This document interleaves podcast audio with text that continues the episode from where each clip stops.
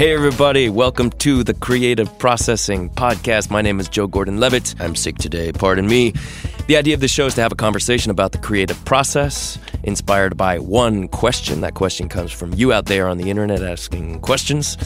Uh, and then I find a guest who I think is particularly suited to answer that question. My guest this week is Liv Boeree. She is a magnificent thinker, writer, speaker. Uh, she's a former professional poker player, one of the most successful poker players of all time, actually. She is a World Series of Poker and European Poker Tour champion, the only female in history to hold both titles. Uh, she also has a degree in astrophysics. She has a fantastic YouTube channel where she talks about science and philosophy, etc. And she's just a, an all around fantastic person to have a conversation with. And I think she was particularly good at answering this question. The week's question is from Kent Wilson from Nashville, Tennessee. And the question that Kent asked is When does data backed decision making begin to have a negative impact on the creative process? So, this led us to all kinds of topics. Uh, Liv is really good at breaking down, as Kent brought up, data backed decision making. What is analytical thinking? What is science? What is the difference between science and art? You know, how do you listen to your intuition, your gut, your heart, uh, and balance that with the data, with the logic, with the reason? I think this is particularly pertinent to art and creativity because, you know, so much of art and creativity nowadays is further and further integrated with data. You know, when you make a short film and you put it on YouTube, or you take a photograph and you put it on Instagram, you make a song, you put it on SoundCloud, etc., and you're looking at the data. How many times did somebody watch this? What's the views? What's the hearts? What's the likes? What are the subscribers? What's the analytics of my creativity? And uh, I think there's, you could probably tell by my tone of voice, there's, um, it's questionable how valuable that data is. That said, I don't think it's completely useless. And Liv is really good at, I think, parsing where data is valuable and where data should be ignored. And you should just go with your gut, how to make those decisions, and what it all means for, for being an artist and a creator or just a, a human being. I really enjoyed this conversation. I think you will too. So let's uh, let's get to it, ladies and gentlemen. Liv Boeree.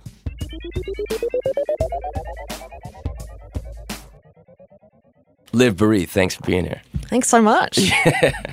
Uh, okay, so I always laugh. I'm finding I've been listening back to the episodes. We've, this, this is only the what the fifth one that we've recorded, and uh, I've been listening back, and I find they're like, oh, I'm laughing every time I say hello, and someone says hello back to me. I'm still getting used to the fact that I'm doing a podcast, but uh, it wasn't that funny. But but I laughed. Um, okay, so. Uh, concept of the show is we have a conversation about the creative process inspired by one question. Okay. I'm gonna read you the question.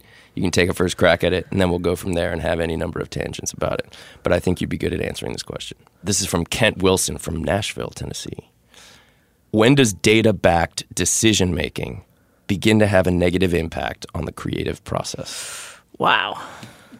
Oh, that is a good question.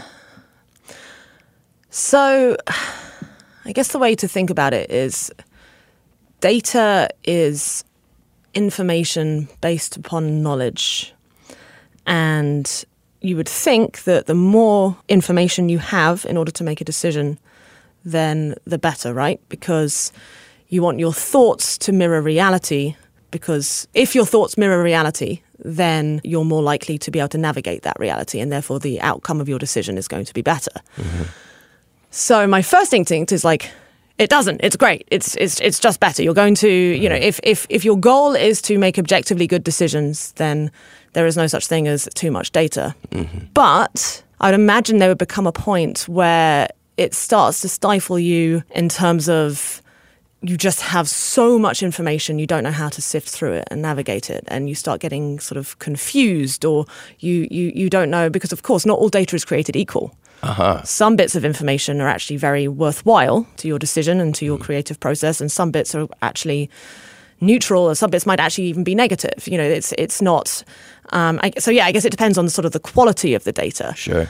And then I guess what you've also got to think about is like actually the creative process itself. Are we talking about sort of building something out of nothing? So this sort of zero to one, or are we talking about you know sort of thinking outside the box?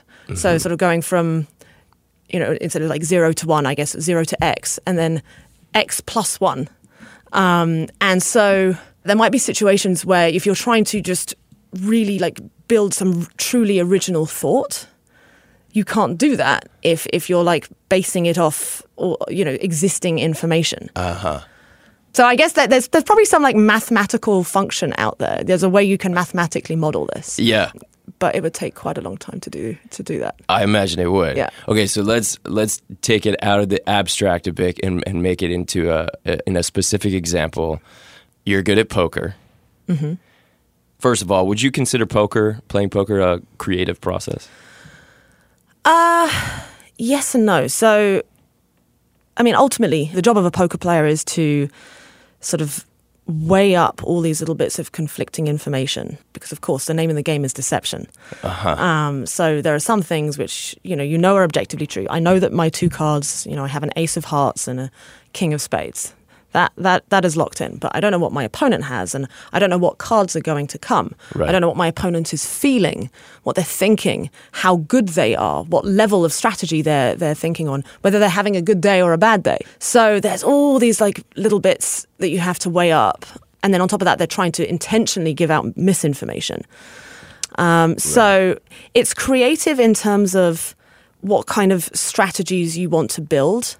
Well, the part that you just said about giving out misinformation, that sounds like very familiar to me as an actor. Right. That's very creative if you're going to sort of be able to tell a story that uh, convinces the other players of something that might or might not be true. Yes. So yeah, you, you've got to you've you've got to sort of try and model what you th- what what they're thinking, and then go one step above that in order to say, okay, they, they they're expecting to see this. So how do I give them what they expect to see, but actually manipulate them to do what I want them to do uh, without them realizing that they're being manipulated. So yes, that in itself is it requires an ex, you know an extensive amount of creativity That is art. yeah, yes, Yeah. that, that that is the art bit, and and then and the game is this interesting dichotomy between art and science because the artistic bit are these like these sort of intuitive fuzzy feelings that we might get, like if you and I are playing, and there's the you know usually there's like a sort of fairly straightforward mathematical solution to to a situation. Say you know say you make a bet, and the amount that you're betting is offering odds in order to call to to, to win the pot. Right. Um, and so I know that I need to call with, say, you know, 30% of the time in order to not be losing money. That sounds data driven. That exactly. That's the that's the data driven bit. That's the sort of hard the hard math. But then say I just get an intuitive feeling that actually in this situation, I think you're bluffing. right. And I don't know why. There's just something about the way that you picked up your chips and put them in, or the way you're breathing, that is sort of setting off my spidey senses. Uh-huh. Um, but I can't put, quite put my finger on it. And that's where this sort of intuitive creative process comes in, where you're trying to weigh that up and and and offset it against what the maths is saying. And sometimes, you know, your intuition and the maths are, are, are you know, and the data are aligned, mm-hmm. and that's great. Now, now you've got an easy decision. But when they're conflicting, now you've got a real problem. Yeah. And so what I tend to do there is, you know, like so say the the, the, the data says I need to call 30% of the time, but my my gut is saying no no no no no in this situation actually you you you need to call much more than that because I think he's, he's I think he's bluffing. Well, I'm not going to go and call 100% of the time still. You know, I'm not going to call with all, you know, even my worst cards. Yeah. Um, so now what I might do is just shift that frequency from 30% up to say 50% or 60% based on the sort of strength of belief in what my gut is telling me. When you say frequency, do you mean because you're playing multiple times, or do you mean in this one hand you think he's bluffing and you are giving yourself a 30% chance of wanting to call? Or Kind of. So what what it means is that of all the range of cards that I could ha- conceivably have in this situation, so you know, just maybe the way the game is played. I wouldn't necessarily have like the really crappy hands, like you know, seven, seven, two, Right. three, four. Those those are presumably no longer in my range of hands. But let's say I have everything from two sevens up to two aces and king ten and better. Okay. Um, so out of that range, I want to be calling with at least thirty percent of those Okay. Um, you know, math uh, in, as a standard math. But because I now have, you know, a strong feeling that you're bluffing, actually, I might want to extend that range from 30% to of all those cards to um, 50% of all those combinations. Uh, I see. Okay. And so then you make your final decision. You you try to sort of an, ass- assign a numerical value to your intuition, exactly. and then combine that with the other more mathematically deduced factors. Yes. Yeah. So it's still You're doing so- all that math in your head while you're playing. Yeah, Uh, yeah. Like with with experience, you learn to do that. Okay, and that's impressive. it- it's definitely still though it's it's not like exact and i think that's what really sort of sets you know a great poker player apart from an average one is that ability to to quantify their uncertainty uh, you, you know and and and incorporate numbers and quantification into their creative process Right, because I imagine. I mean, when I play poker, and I imagine most people listening to this, when you get together with your friends and you play poker, you're not doing any math in your head. You're drinking, Right. and like just kind of. It's more of a game of chance, and more like you said, the emphasis is on can I bluff and like deceive these guys. yeah But It's it's more it's more artistic. Yeah, it's it's less scientific. It's it's less thinking about well, I you know we're going to be playing this game out over you know if I play this out over infinite scenarios, then I would want to do this. You know, I'd want to bluff here this this often and and and uh, fold here this often. No, you're just sort of playing in the moment. You don't know when you're going to go. You're going to be playing next. Right. You just know that your buddy, this guy tends to be really scared, and this guy tends to be really aggressive. So you just sort of adjust accordingly, and that's, I mean, that, and that's totally fine. I mean, that that is still sort of the nitty gritty of the game. But if you want to be playing on sort of like a world class level, then you need to sort of uh, sort of familiarize yourself with this. It's actually a branch of mathematics called game theory. Um, I've heard of that, but I don't know exactly what it means. So, so game theory is basically just sort of the, the math of games in terms of like how do you build optimal mathematical strategies. Um, it was if you saw the film A Beautiful Mind, Yeah, when it came out a long time ago. Yeah. yeah, about a guy called uh, John Nash, and you know he very very troubled mind, um, but absolute genius. And he discovered that there's this thing sort of called a Nash equilibrium, um, which is basically if you have two perfectly playing players, that basically your sort of strategy and counter strategy and, and so on until you get to this sort of equilibrium where if both people are playing this style then it is unprofitable for either one to to deviate from it. And you're both kind of stuck there Right. in, in this in this perfect style of play. And so the goal of a of a poker player is to know what this this optimal style of play is and then when they notice their opponent doing something stupid you know deviating from it then then then they themselves will like switch up and and exploit their play um, but in order to play you know to be able to exploit someone really you need to know what perfect play is first Right. so that's sort of what this game theory optimal is And is perfect play always ignoring the gut feeling and only ever going by what's probabilistically the best thing to do? no Oh, it's not. No. Well, mathematically perfect play is basically it's like how you would play in a vacuum Right. if you don't have these like gut feelings Right. and so on. If if I couldn't see you, if I was so like if we were just playing online, for example, Yeah.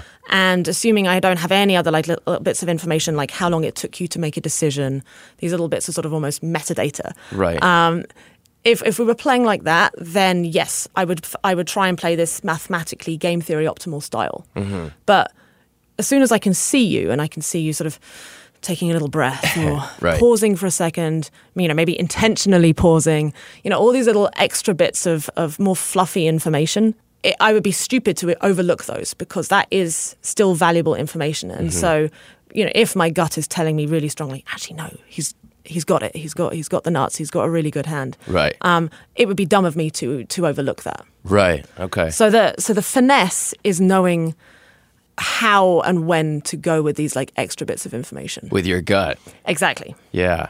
And the funny thing is though is that we tend to always we tend to remember more often the times we were right and Uh-huh. forget about the times we were wrong. So when people often say, "Well, how often is your gut right or wrong?" I'm like, I, I I don't truly know, but Right. I, I should always try and factor in the fact that egos tend to like to sort of downplay the the mistakes that we make. Yeah. Well, so I, I think all of this is fascinating because I, you know I, I only play poker a little bit, but to me this is all applicable to what I do and, and what I consider the creative process because there's a lot of data analytics that gets talked about in terms of, for example, movies. Mm-hmm. You know, when you're making a movie, when you're editing it, they'll do test screenings and they'll say, well, 80% of the audience thought this or that. And only 15% of the audience thought this or that. So we should therefore maybe edit this a little differently. And I admit, historically and, and generally, I'm really reticent. I'm very, very reticent to listen to that kind of data when it comes to making creative decisions. Um, you know, other data points people talk about though are you know, well, there's box office. People pay a lot of attention to. You know, there's a whole science to what movies will make how much money if you release them when and mm-hmm. based on this or that market research they'll do surveys they've gotten it down to they can very accurately predict before a movie comes out based on certain like market research surveys they make phone calls and and ask how many people are aware of the movie how many people want to go to the movie etc and they can predict within a, a pretty slim margin correctly how much money a movie is going to make. So if you care about how much money the movie makes, which uh, of course I'd like to say I don't care, but it it does matter in terms of you know future opportunities, etc. Uh, there there clearly is something quantifiable going on, and so I I'm interested now. I think where in the past when I was younger, I I would have just said like fuck all that. I don't give a shit. Now I'm like, okay, well let me let me hear what you know the Right. analytics have to say at least, and let me weigh it against what my gut is telling me. I should say though that there are also times where the the data can be wrong. Like I've I've been in movies where the test screenings score very high in such a way that like usually a movie that scores that high with audiences performs like this at the box office and then that doesn't happen because it's complicated. I think a lot of this stuff is pretty unpredictable, but um, but there is some something to it. I mean, I guess the question is, is like, at what stage in your creative process, say when you're, you know, if you're coming up with a concept for a movie, I assume you're involved in the sort of script writing as well, right? Sometimes, right. So, at what stage do you start letting the the audience data filter in? Mm-hmm. Presumably, you don't want it at the very beginning, right? When you're coming up with the original concept, Yeah. Or do you? well, there definitely are folks in Hollywood who begin it that way, who say the data says that if we make this movie with this kind of actor, this genre, and blah, blah, blah, blah, blah, then it'll be good. So those are our marching orders. Now let's hire a writer to come up with a script that meets those criteria. Usually, that no, that's not how I like to do it, um, because I I love what I would call I don't know what I think of as the creative. That doesn't to me sound like creative. I don't know. Then again, I am a fan of uh, restraints and like being given a prompt, being saying like, okay, here's your limits. You, you know, you have Right. to come up with a story that has these elements. That can be fun, but no, I've never done it in such a way that optimizes for you know box office in the future based on this or that data. But they're probably, frankly, there probably are some good movies that are made that way. I mean, depending on what you consider good. Right. Of course. that's, that's that's the beauty of art, right? There's But so you do you do various writing and speaking and stuff, which to, to me is quite similar to making movies. It's telling stories. It's getting ideas across. How much do you pay attention to data, or how much is your decision making data driven? Um, so with things like talks, getting reliable, solid data is actually very hard. I mean, yes, I'll get feedback afterwards. You know, what what did the audience like, and so on. How did they rate my my slides, and so on. But it's actually relatively undata driven. I would like it to be more so, just because again, it's my you know my background before was always science. So my you know data is my safe space. Yeah. Um, and it's, I have to say, I feel a bit rudderless not having any, but at the same time, I'm really enjoying this this entirely different process of just going like, what are my three most interesting stories? What what are stories that I, I guess again I have data on of telling people before where they're like, oh, that's so cool, Right. Knowing that people have enjoyed that in the past, be like, okay, I'm going to start the talk off with this. I know that that has made people laugh, and then I'll just try and sort of think of what what are the key lessons I want them to take home. You know, like it's important to try and th- quantify your uncertainty, or um, you know, don't don't overvalue your gut intuition. Uh, it's not magic, or something like that. You know, whatever my key sort of points that I want to hit. Is that a key point you make? yeah. Don't overvalue. Oh, that's exactly what we're talking about right, now. Right. Um, well, because it it seems like general consensus is not not consensus, but the, the sort of general belief of many people these days is that your intuitions are magic. They are tapped into some higher source. Maybe they are, but there's not an overwhelming amount of evidence to suggest that's the case. But what we do know about intuition is that it is basically this unconscious process that comes about um, and, and, and is best f- suited for things that a can't be broken down into smaller constituent parts. So like picking out a colour socks for our friend's birthday, something like that. Um, but B, for situations that we have tons and tons of experience in. So decisions that we've made many, many times. But people tend to sort of conflate that and go, well, I can just use my intuition for everything because I, I mean, I don't understand it, but because you know because it's tapped into some magical source Yeah. it knows better than anything i ever could and so they then start using it for you know career path decisions Yeah. or you know should i which house should i buy you know is now a good time to buy a house i'll just go with your gut and i think people tend to do that because they don't want to do the hard work of like looking at the data and doing a cost benefit analysis and so on Right. and so the message I try to to put out there is like, you know, use your intuition in moderation. And particularly when it comes for really big life decisions, just sort of check in with yourself and ask, you know, am I shrugging my shoulders and going with my gut because genuinely there is no data out there for me to use, or am I just being actually lazy? But so if you're making a decision, I mean, it's different than uh, a life decision like who you're going to marry or whatever, but any creative process is made up of many, many decisions. Am I going to make the character this way or that way? Right. And, and, you know, so is there a way that you would suggest incorporating data into, I mean, because I, I think when I'm in the middle of a creative process and I'm making those decisions, I would say it's probably, it's pretty much all intuitive. It's it's what it feels. It's what feels right to me. But that's because you've been doing this for how long now? 20 years? Yeah, uh, like thirty years. Yeah, that's right. okay. I see. And so you have tons of data, tons of life experience in terms of making movies, of choosing characters. that's interesting. So w- maybe let's talk about what exactly data is. Good point. So data can be numbers on a spreadsheet. It can be, you know, historical box office figures, but it can also be data about your own state of mind when you've when you've made a movie.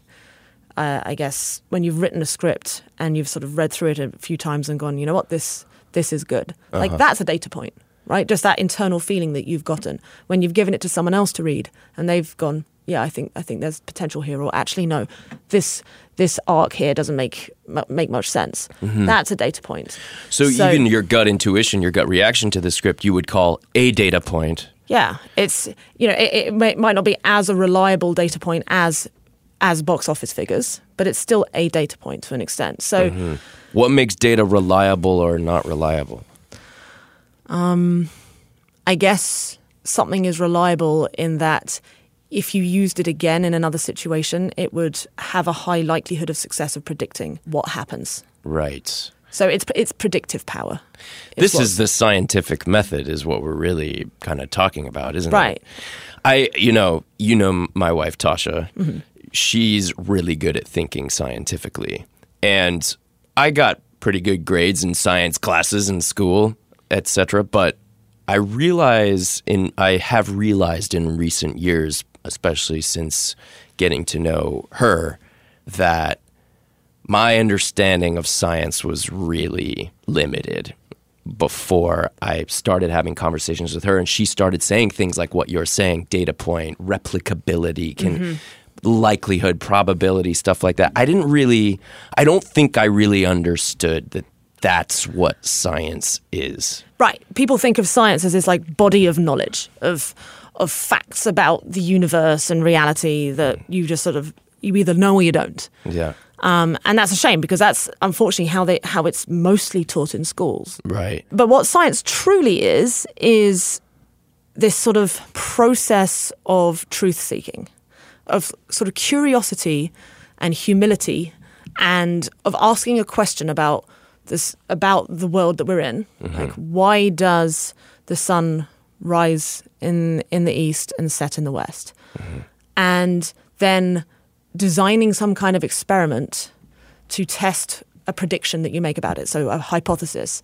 Uh, you know, I, I hypothesize, I predict that the reason is is because actually there's a big stick behind it and someone lifting it up and taking it over. That's a hypothesis, and you, and then you design an experiment to test whether that hypothesis is true. Right. But you don't just look for the information that would confirm it. You also look for the information that would falsify it too. Right. Um, and then oftentimes you have to do that experiment many, many, many times. And then that's to where verify, yeah, to verify that. So, because at the end of it, you'll come to a conclusion, and your conclusion might be actually, no, it's not because there's a, a man with a stick. It's because um, the Earth is spinning. Mm-hmm. Yeah. And, and, the, and the sun is actually this kind of fixed point, and, and we're spinning as we go around it. Right. And so it appears to do this. Um, so now you've come to your conclusion, Mm-hmm. but if you want to take it one step further, you then say, okay, well, this is my conclusion. It should predict further behavior. So maybe, maybe you should try and test it from a different point on Earth or, you know, test it from another planet to see if that, that's the same thing that's going on. Right. So, yeah, there is this process of, of truth seeking mm-hmm. that sort of then results in you being able to sort of predict what the universe is going to do. That is science. Yeah, it, it's like you said. I, in school, science is more just teaching all the knowledge that scientists have, Have already used the- accumulated. right, but it's not Yeah. teaching you so much how to use the scientific method to actually learn things. Exactly. Or- and and then it applies to almost everything that we do. So it applies to me when I play poker. You know, when I am playing against you Mm-hmm. and you make a bet, I might have a hypothesis that you're full of shit. Yeah. And then I look for wa- ways to test it. Maybe I'll, you know, I'll raise you and see how you behave. Mm-hmm. If you then actually call my raise, I'm like, oh, okay, maybe, maybe my hypothesis was wrong. I should update accordingly. Uh-huh. Um, or if it's, you know, in your love life, you think that actually, you know, your partner, you're not sure whether or not to propose to your partner. Mm-hmm.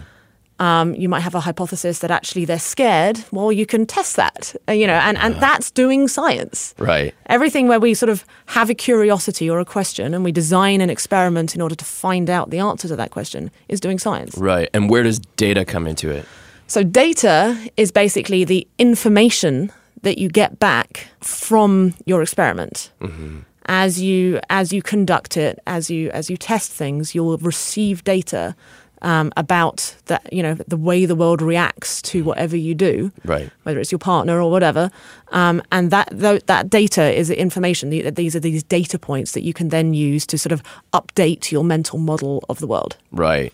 And then I think the part for me that was counterintuitive was just because you saw something happen once, that doesn't mean that it'll happen that way every time. Right. And that's way, why you have to run any given experiment thousands of thousands of times. And then it doesn't happen exactly the same every time.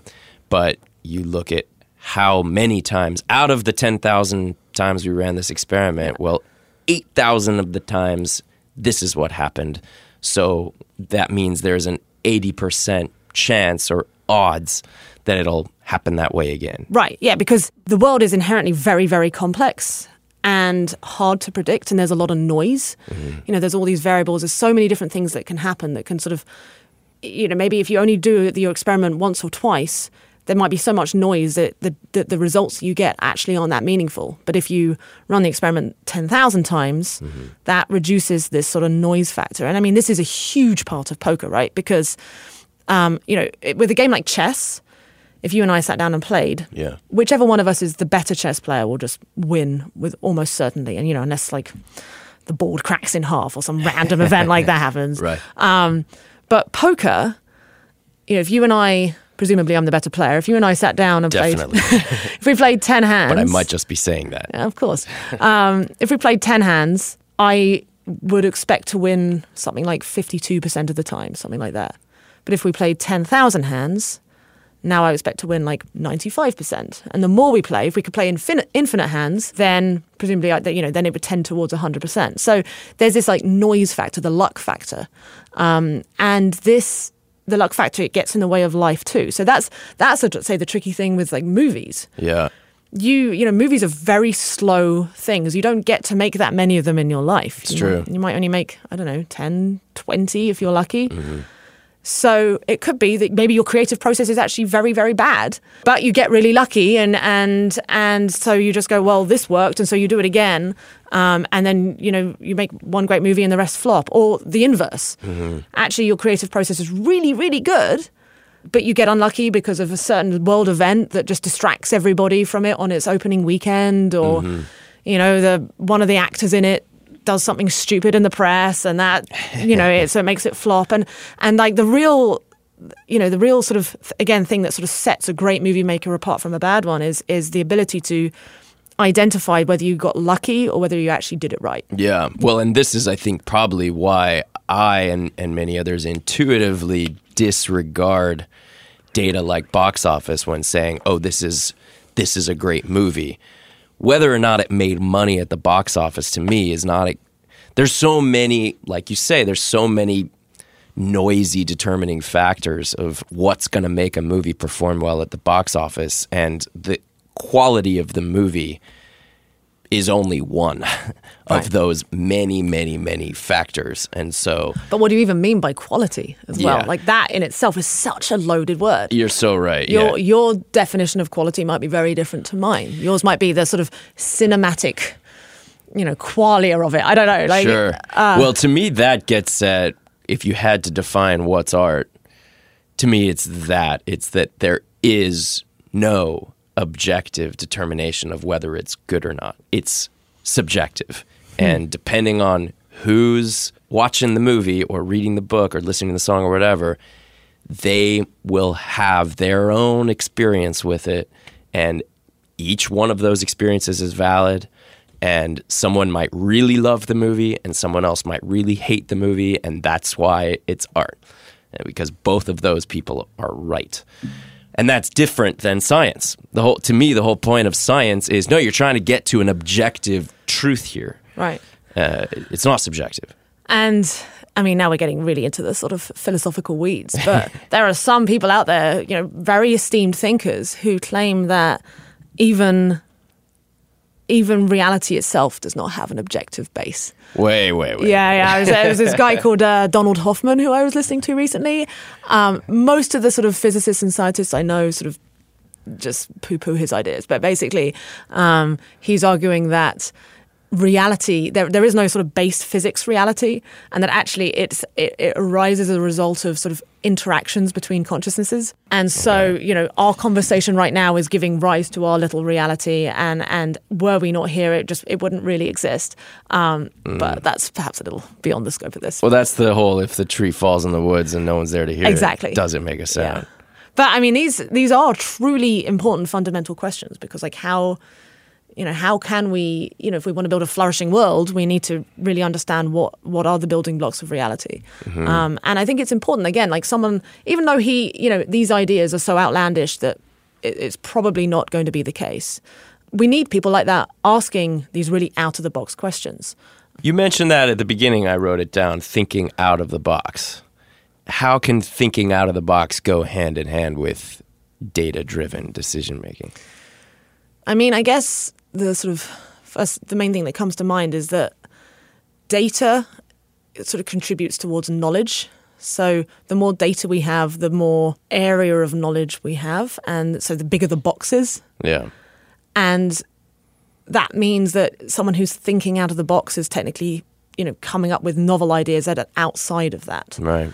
So I guess what data would sort of help with is that the more data you have, the more sort of solid and, and confirmed your area, your body of knowledge is, and therefore, when you do come up with something that's outside of it, you you sort of you you're you're more into the weeds, Right. and, and you're drawing on perhaps something brand new. Yeah. Um, So I guess that's what data kind of provides. It pro- provides a sort of delineation between what is already known and what is unknown.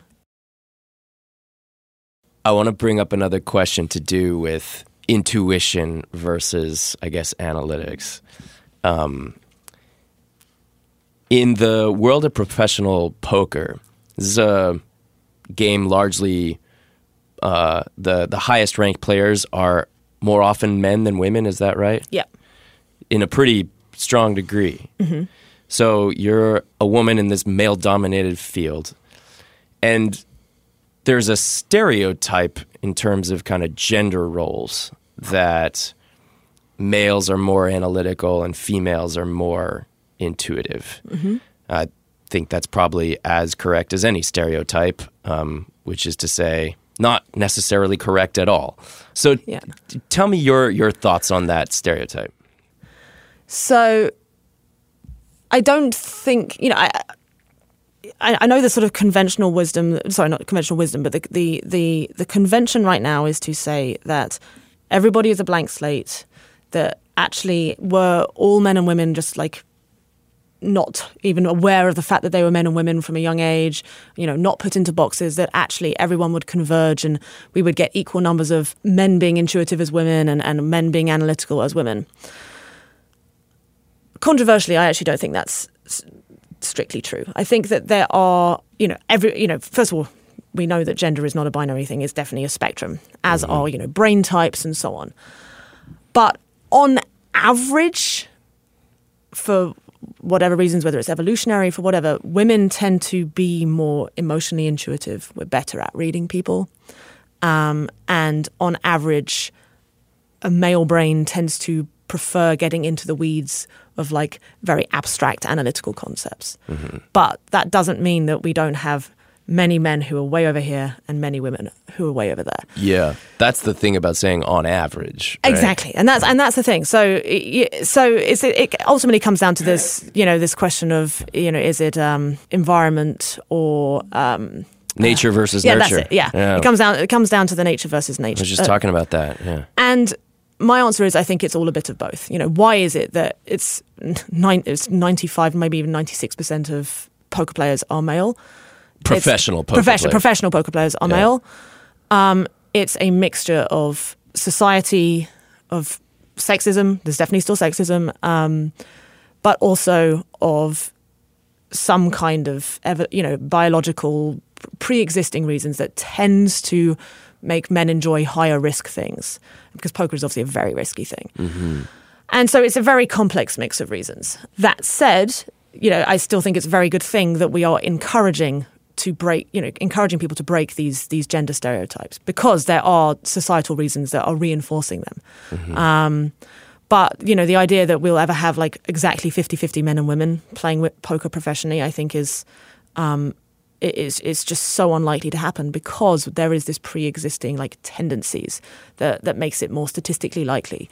Um, you know, it's, it's like the same in chess. You know, people often say, well, why you know why is the number one in chess? It's always been a man. Well, it's it's first of all because more men on average tend to want to dedicate their entire life to studying it, mm-hmm. and so you have when But you is have that just something they learned because men are encouraged to do that thing more than, or boys are encouraged to do that kind of thing more than girls are? Uh, some of that that is definitely a contributing factor but it's also because i think on average te- men tend to obsess over one thing.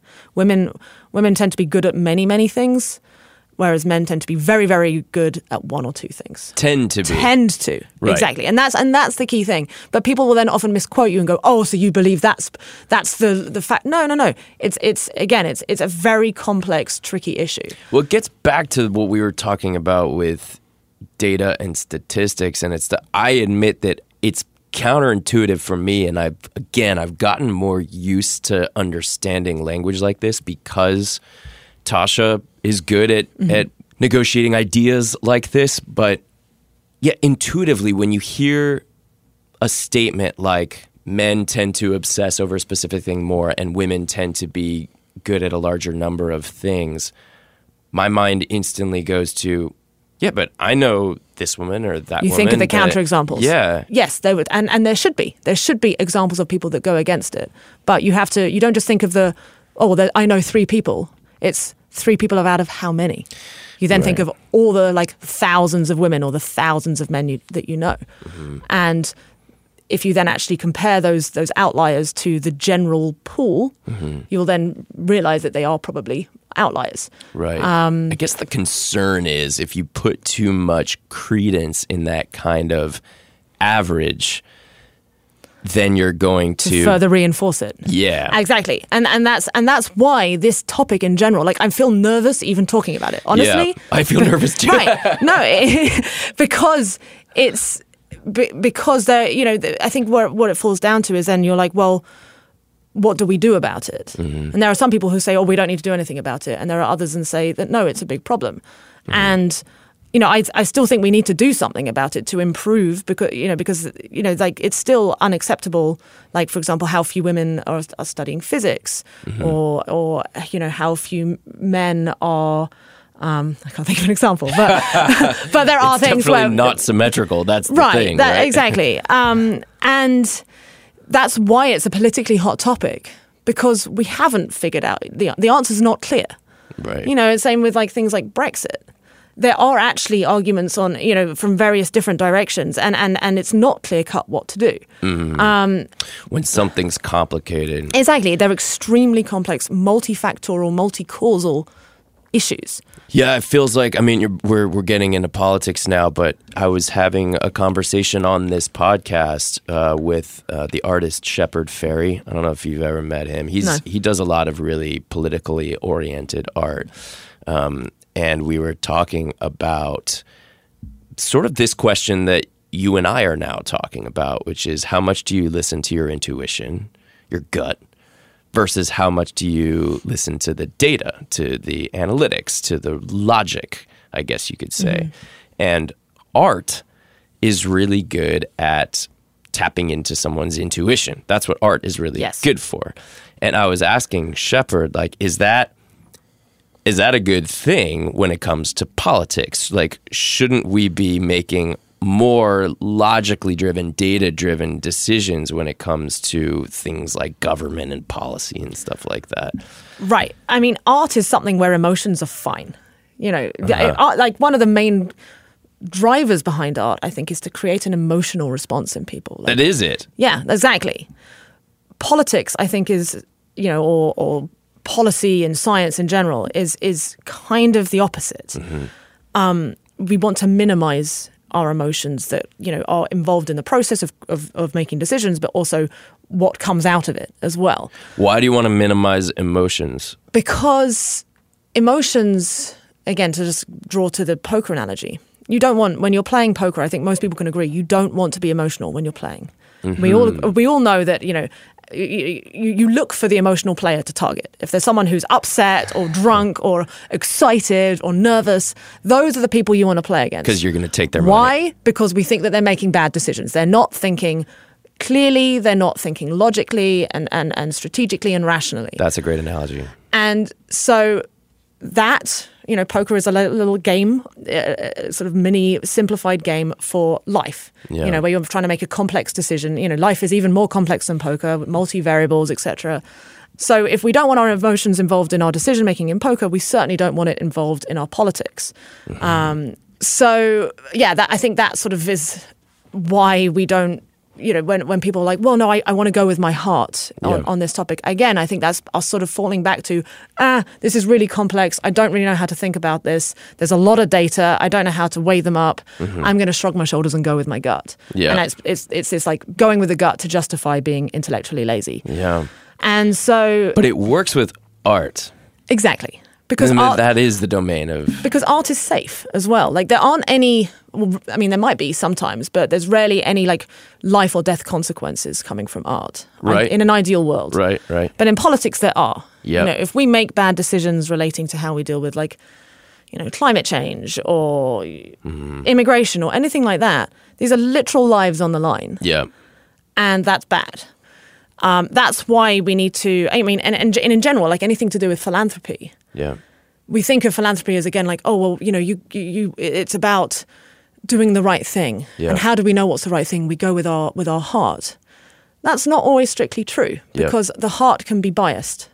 The heart is, you know, emotions can cloud our judgment, and we can't even see that our judgment's being clouded, and that can be very, very dangerous. Right. Um, and there's this area of philanthropy called um, effective altruism. That's which, how I know you. Right, that's exactly. That's how we know each other. Yeah. It's it's this idea of combining the heart of philanthropy with also the head, and incorporating this sort of scientific method, this this sort of objectivity, and this this this coolness and rationality um, in terms of like figuring out. Okay, we've got so many problems in the world because we've only got limited resources. Which do we prioritize 1st How do we sort of triage the world's problems? Because it's like you know, like a nurse in a hospital, right? Like in the ER Yeah. It's got you know say like some terrible thing happens and you've got some people coming in with broken legs and some people with a sore throat and some like literally about to die her she has the worst job in the world he or she uh, to uh, to say okay well i'm going to give two doctors to this person and three doctors to this person and i'm sorry but you're going to have to wait eight hours Yeah. um, but someone's got to do that Right. and we've got the same thing going on in the world right now, where we have all these conflicting issues, and some of which are more urgent than others. And we have to, with a sort of cool, unemotional head, decide, okay, this is where we're going to focus on first, and, and so on. Right. That's interesting. So it feels like, I mean, so getting back to our central question, it almost feels like art is the place where you can indulge your gut and your heart. Because, like you said, making a movie is not the same as engineering a bridge. If the movie sucks, no one's going to die. But if the bridge falls down, then people could die. Exactly. So you can take that risk to go with your gut and follow your heart and just be emotionally driven with how you make your art. Um, whereas you don't want to do that when it comes to assigning the doctors in the emergency room. You want to make those decisions in a more data driven way. Exactly. Yeah. You know, I mean, a lot of people often think of rationality and they think of it as actually about, oh, it's about removing your emotions entirely. But I disagree with that because emotions are what ultimately make us human. Mm-hmm. And no matter how much we want to become, you know, I, I say I want to be completely emotionless at the poker table. It's not going to happen. Mm-hmm. I, I still get upset when I lose or if someone says something to me to wind me up. To be truly rational, we have to learn to work with our emotions, not completely eradicate them Yeah. and so it's it's it's this sort of fine line of acknowledging that they're there but you know gaining what we need from them. Because like emotions can be very motivating too. Um, they can they can drive us to you know like when we're thinking about the world's problems to to drive us to want to fix them in the first place. But That's right. it's it's about tempering them so that they don't cloud our judgment and make us do something rash or un, you know undoable. And I guess that's the artist's job then is to stimulate those emotions to get people to like, okay, let's let's do this. We care about this. Let's do something about it. But now once we care, now let's like try to cool down our emotions and think rationally about Exactly. how, what to do. yeah Yeah. All right. I got my marching orders. Um, can I ask you one more question? I've enjoyed in these episodes, we get all these different questions, and some of them can inspire an entire conversation about the creative process, like the one we've just been talking about in terms of data versus intuition. Some of them are just kind of funny or off topic, uh, as you can imagine, would come through on the internet, and I've been enjoying asking one of those at the end. You ready for an off-topic question? Yes. All right. this is a this is a good one. Uh, this one comes from Chantel Dawn from Rancho Santa Margarita, California. In the next stage of human evolution, what are we born without, or what are we additionally born with? Wow. The thing that sort of immediately comes to mind on that question, you know, we both. Can I say that you were at Burning Man? Sure, sure. Yeah. So we just got- both got back from Burning Man, right? Yeah. And to me, Burning Man, I know a lot of people who've never been are often sick of hearing about, you know, all of us weird hippies proselytizing about it. But to me, Burning Man is like an example of utopia, of what what humanity at its best could be. And the reason why we're sort of at our best there is because we found a way to do to sort of get rid of imbalance and, and scarcity, inequality and scarcity. To me, the next optimal stage of you know human evolution is we have found a way to create radical abundance um, to the point that we aren't wanting for any, we're not needing for anything. Because then, when we're free of needing for things, we have the the mental space to actually play and do art. Right. You know, Burning Man is is the world championships of art and partying, right? and so that is uh, what I want to, us to be striving for is to mm-hmm. find a way that we have taken care of our sort of Maslow hierarchy of needs, mm-hmm. where everyone has got enough to eat, everyone has got enough to, you know, love and, and so on to, to, to feel satiated so that we can now get to that next sort of stage of of of mental play Yeah. and imagination to truly like play with our emotions and our art as we discussed Yeah. That's what science i think is should be trying to do is to is to figure out how we can create enough resources for everybody so that we create then the freedom for people to do what they want. But then some people argue that well humans need strife to an extent to in order to to make themselves feel worthwhile. Like they need work to do. Oh, I hope it doesn't have to be strife. well, uh, some some people do really believe that, but or some at least think that we need sort of work and and uh, to to make us feel like we're doing something worthwhile. But that said, like you know, most artists would say, well, yes, it's my work, but I'm not. You know, it's it's not like they're they're doing like conventional work, and they I, I'd like to think they find meaning out of what they do, right? Yeah, So- very much so.